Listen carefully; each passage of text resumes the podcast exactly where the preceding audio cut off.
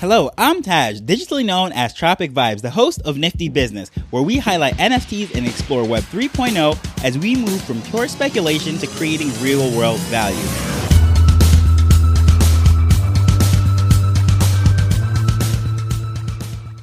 So years ago, the son of one of my father's friends came to him asking him to change a check on his behalf and give him the cash.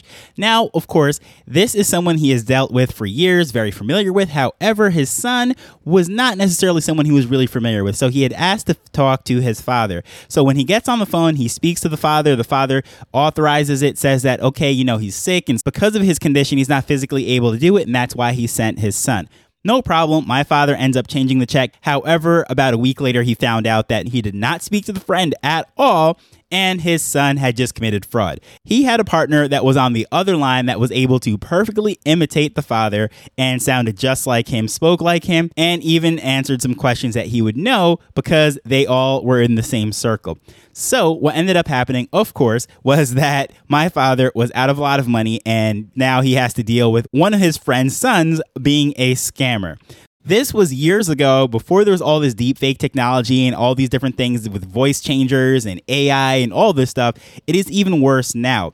So it's very interesting that this week we had a conversation with the crypto tech women, and we're talking about all these security risks and so forth. So that's what we're going to dive into today. Some of the topics that we hit during that. And of course, this A I deepfake voicing over the phone is something that came up. So we're going to hit three major topics, some risks that are in the area, ways to protect yourself using certain tools, and of course, some best practices.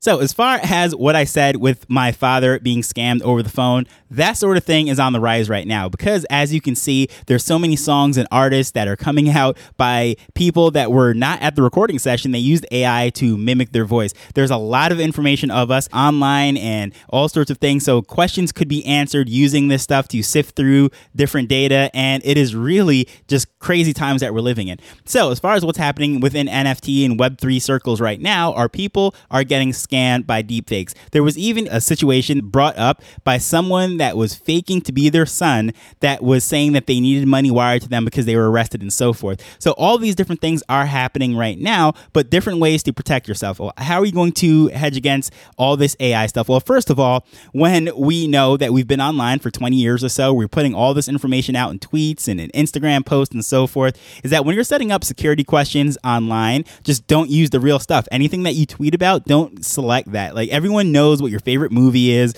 what your favorite song is, your favorite artist, because you tweet about that stuff, you write about it, you have blogs and YouTube videos and all sorts of stuff. So do not use that as a security question first and foremost.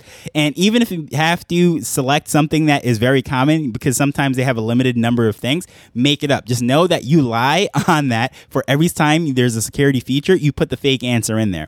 So with that said, different ways to protect yourself. Number one, even if you hear someone on the phone and, you know, it might be an, a member of the team, it could be an N F T project or someone even such as myself. Okay, I'm a podcaster. If you think that you hear my voice or whatever and we're supposed to be best friends, well, guess what? It could be a deepfake. And what you need to do is ask that person a question that only they would know, like something that happened during their last meeting, or maybe you have a family secret password or whatever it might be. Like, okay, well, we had lunch last week. What did we have?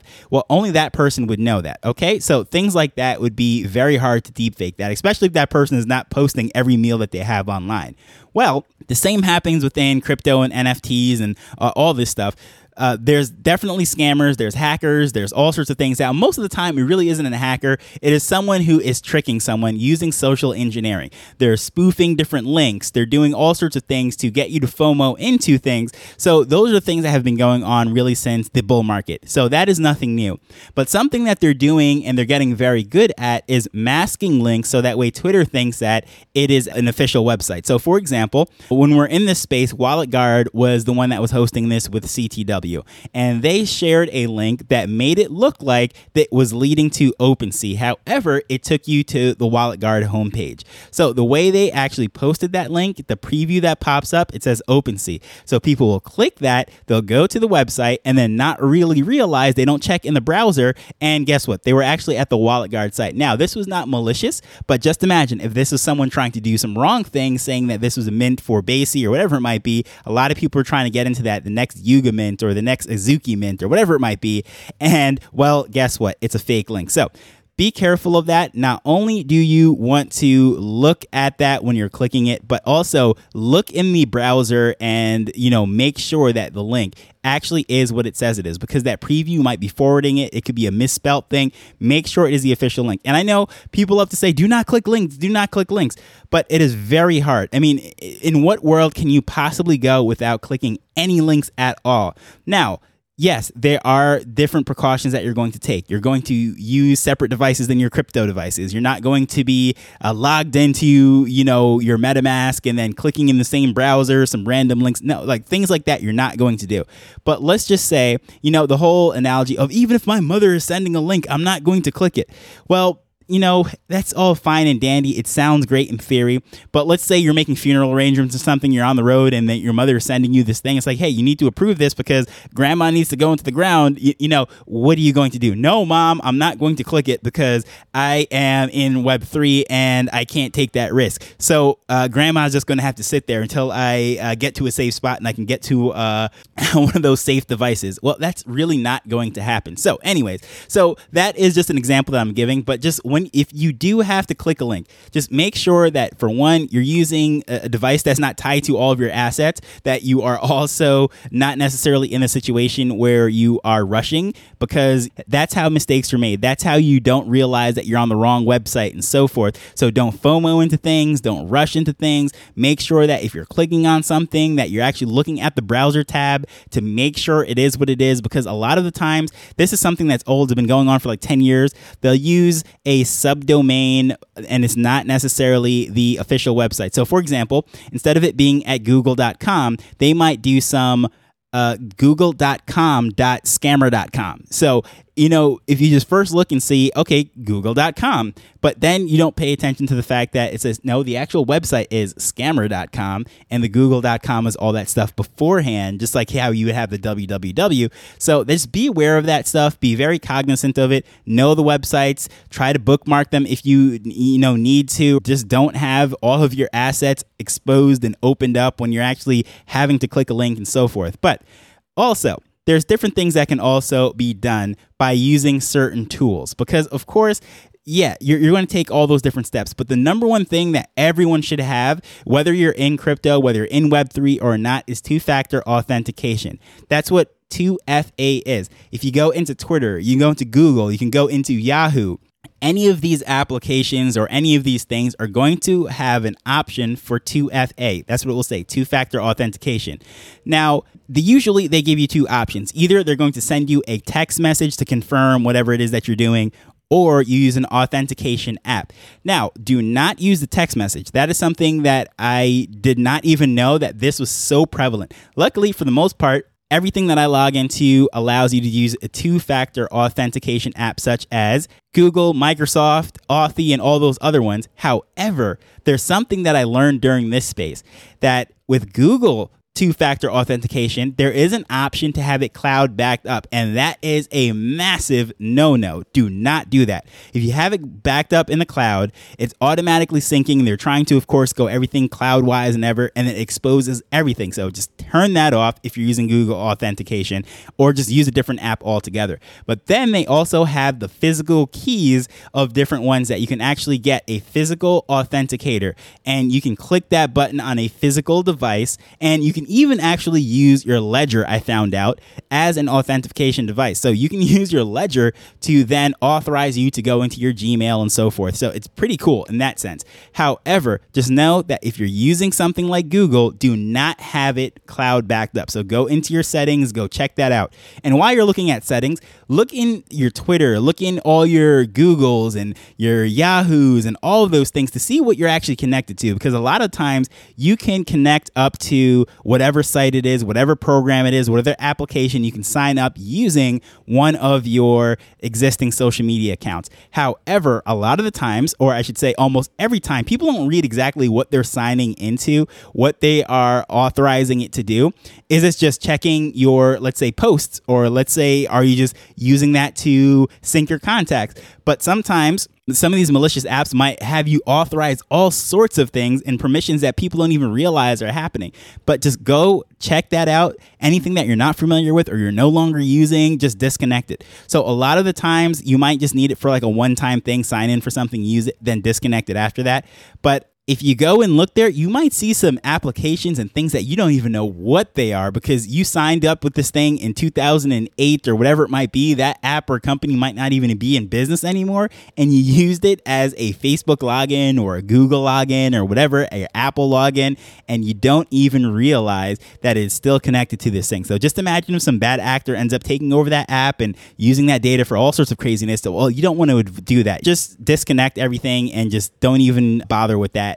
And speaking of disconnect, just really quick, a lot of people will say that disconnect your MetaMask and your wallets from various apps. Well, that's not revoking the permissions, because if you've already signed off permissions, the only way to revoke those permissions is actually go to something like revoke dot cash and revoke those permissions. It's going to take a little bit of gas and whatever it might be, depending what it is, but hey, it's a lot better than losing your assets. So just so you know, if you disconnect your MetaMask from a particular app or website, but you've already given permission, that is not necessarily, it means your things are safe once you disconnect it. So just putting that out there really quick. This is something that really happened and we um, really discussed on the podcast way back when, when everyone thought that it was a massive OpenSea uh, scam was going on and so forth. But uh, we quickly learned that just disconnecting from OpenSea, and it wasn't actually an OpenSea scam, but that was a huge wallet problem. I'm not going to go down that rabbit hole because that's old news at this point. But long story short, all those people that were having spaces and were telling people just disconnect your wallet and so forth, well, that was wrong information. You have to go to revoke dot cash or uh, revoke it in another way. But once that permission is granted, disconnecting is not going to do anything. So it's sort of like you give someone your power of attorney. Well, just because you've signed off all your rights into that to give someone the, the power of attorney to make a decision for you, just because you hang up the phone doesn't mean they still have that power. So what you actually have to do is have that document null and voided. And that's basically what revoke dot cash does. It's taking away that permission. So just because you hang up the phone doesn't mean that that person doesn't have the permission to do whatever it is. And that's basically what you're doing with revoke dot cash, putting it into layman's terms. But going back to this, tools and different ways to protect yourself. So do not use S M S because people can swap out SIM cards. People could do all sorts of things. And there is a lot of things going around right now. They're trying to figure out if uh, these are people that are working at the cell phone companies that are, you know, maybe a minimum wage desk worker that's just working in one of the A T and T Sprint stores or w- whichever company it might be. And they're selling information to people to get these different SIM cards and be able to do the two-factor authentication for people. And supposedly this is actually what happened to Ben. So Ben, as in BitBoy Crypto, there was a huge thing with his account, and supposedly what happened was he believes that he has footage and proof that it was somebody within a cell phone company had some sort of ties to leaking that stuff out, and they were able to get in there through two-factor authentications through a cell phone using his SIM card. Now, I don't know if that's proven, if that's fact, but that is the theory right now because it happens. And I know people that have actually had their SIM card stolen. For example, I know Travis Wright from The Nifty Show. Uh, he is someone who has this whole crazy story about how someone actually stole his SIM card and was messing around with stuff, and of course uh, luckily he caught it and was able to actually narrow it down and figure out who the person was. But uh, anyways uh, long story short, what I'm trying to say is people can steal your SIM card, so your best bet is to use another form of two-factor authentication, one that is not backed up in the cloud, and preferably, if you can go that route, get a hardware device. And lastly, as far as tools go, also a password manager. Now, password one two three is probably still the most common used password. Absolutely terrible idea. So definitely get something like One password or something like Bitwarden, which is open source, and uh, have that set up. And I know when these things came out, I was like so hesitant. I'm like, why would I put all my passwords into a password manager? And then someone just hacks into that, and then they have everything. So I had this crazy system that's in my head, how I can log into all these different things, have all these different passwords. But even myself with my crazy system, sometimes I forget those passwords or had to use some sort of alteration or a variation of that password because a particular site had some other requirements, or maybe the original way or my system was too long for that particular one. So there's all sorts of different reasons why uh, that doesn't necessarily work, and I forget my password sometimes. So something like this is great. You get yourself a password manager, you make a complicated master password, and then you have it in there. Don't have anything backed up on the cloud. Don't have this stuff stored anywhere. And uh, your best bet is to go with one of these reputable ones. And as I said, Bitwarden is an open source one. A lot of people have been prodding and looking at that code, sort of like Trezor, right? Trezor, you have your hardware wallet. People have been looking at that open source code for the longest time. So some of these closed systems, those proprietary systems such as the Ledger, and not picking on Ledger, of course, you know, I'm a fan of Ledger or whatever, but as you can see by listening to the podcast over the years and so forth, I say years as if it's not just two years, but anywho, uh, that I've always favored the Trezor because it's open source. Open source means that the whole community can look at this and they're able to report things and patch up things and whatever it is. When something is closed, you have no idea what's happening under the hood. So if somebody figures that out, God help us. Or worst case scenario, there is a backdoor for these companies to go rogue, or for the government to come in, or some whatever, some crazy stuff could happen, a rogue employee, who knows. But I don't want to go down that route itself. There's enough to worry about these days. So as far as making these transactions now, let me go back to the whole wallet. I, I know uh, I'm sort of over the place, but just a lot of things we covered in this space. When you are getting ready to make these transactions and you're signing and all sorts of things, I said, do not do this in a rush, right?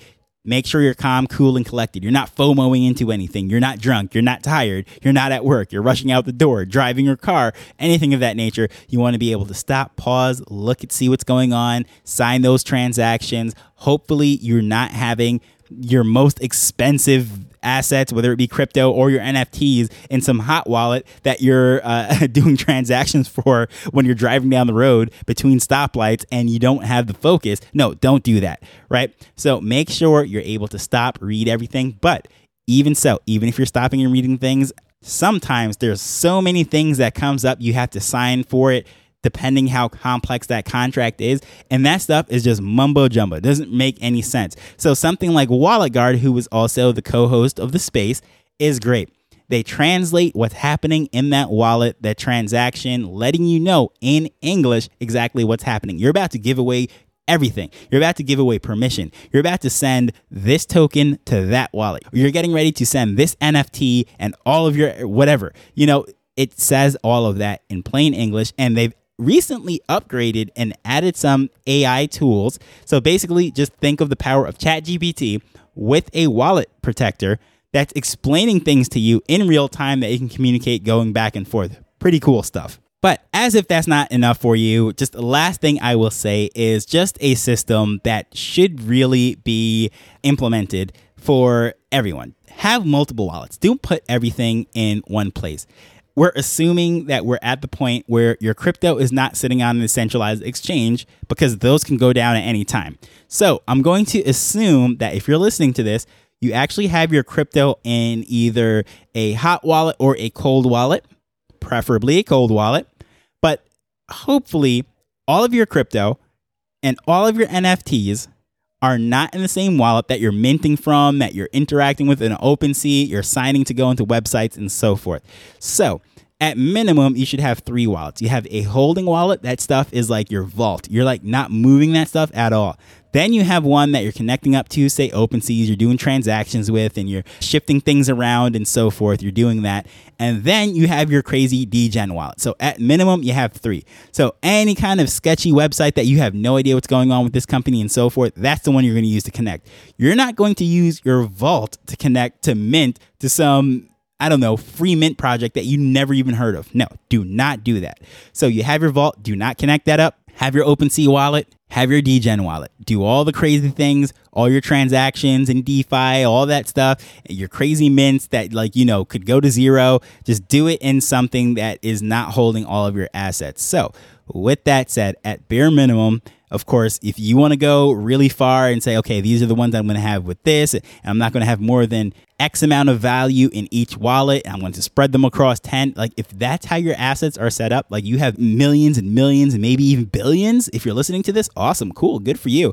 So spread them out. Do not have them all in one place. But that, you know, should be common sense for anyone that has billions. But you, you just never know. Right? I've seen some N F L players, whatever, that are supposed posting screenshots of Bank of America accounts with like fifty million dollars in it. Like, who has fifty million dollars sitting in cash in their regular bank account, knowing that it is not federally insured, it is losing money with interest and all sorts of things? But yeah, they're yeah, they're football players. They're making ten, fifteen, twenty, thirty million dollars a year, but they don't necessarily know that that is just crazy. First of all, you shouldn't be flexing that on the internet anyways, but letting everybody know that you have all of it in one place, not the smartest thing in the world. Not only is it at a risk from a, a, a failure, a financial standpoint, just like what we saw with F T X, right? The bank could go down. Just because it's Bank of America doesn't mean it's never going to go down. Anything can happen.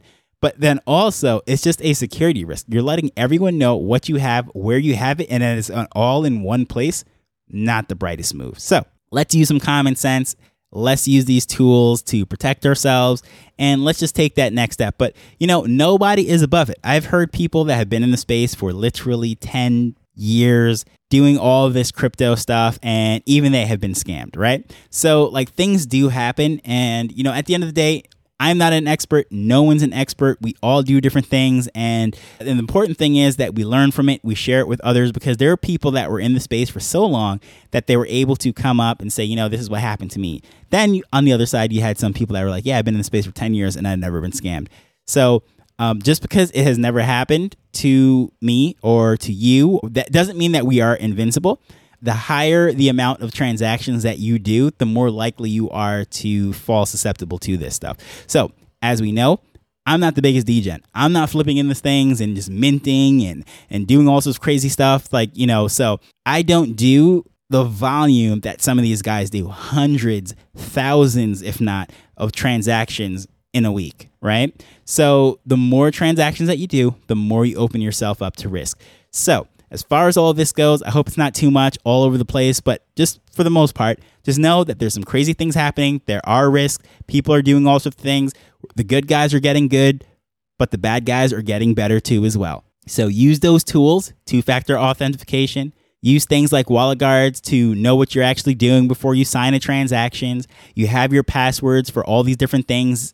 Using a password manager, or at the very least, a very complex system that you can remember and not using the same password everywhere. And lastly, do not have everything in one wallet, one place. It's just not smart, right? You wouldn't do that with your physical cash, have it all under the bed, and then a fire happens. So do not do that. Have all your N F Ts and crypto and everything in one place that you just happen to be degenerating into a free mint. That's just not sound decision-making. So hopefully you found that interesting, and I didn't scare you too much, but, you know, just trying to condense that space down. We could have literally went for hours. Wallet Guard had a space after that, and they just poured out more information, but keep yourself safe. Educate, educate, educate. And if you found this information helpful, please feel free to leave a review on whatever podcasting app that you are listening to. As usual, I want to thank you for taking time to listen to this as we're learning and building Web three together. So until next time, later. The Nifty Business Show is not investment advice. It provides insights and information within the space. As with anything, please do your own research before making a decision whether you're making an investment or a purchase.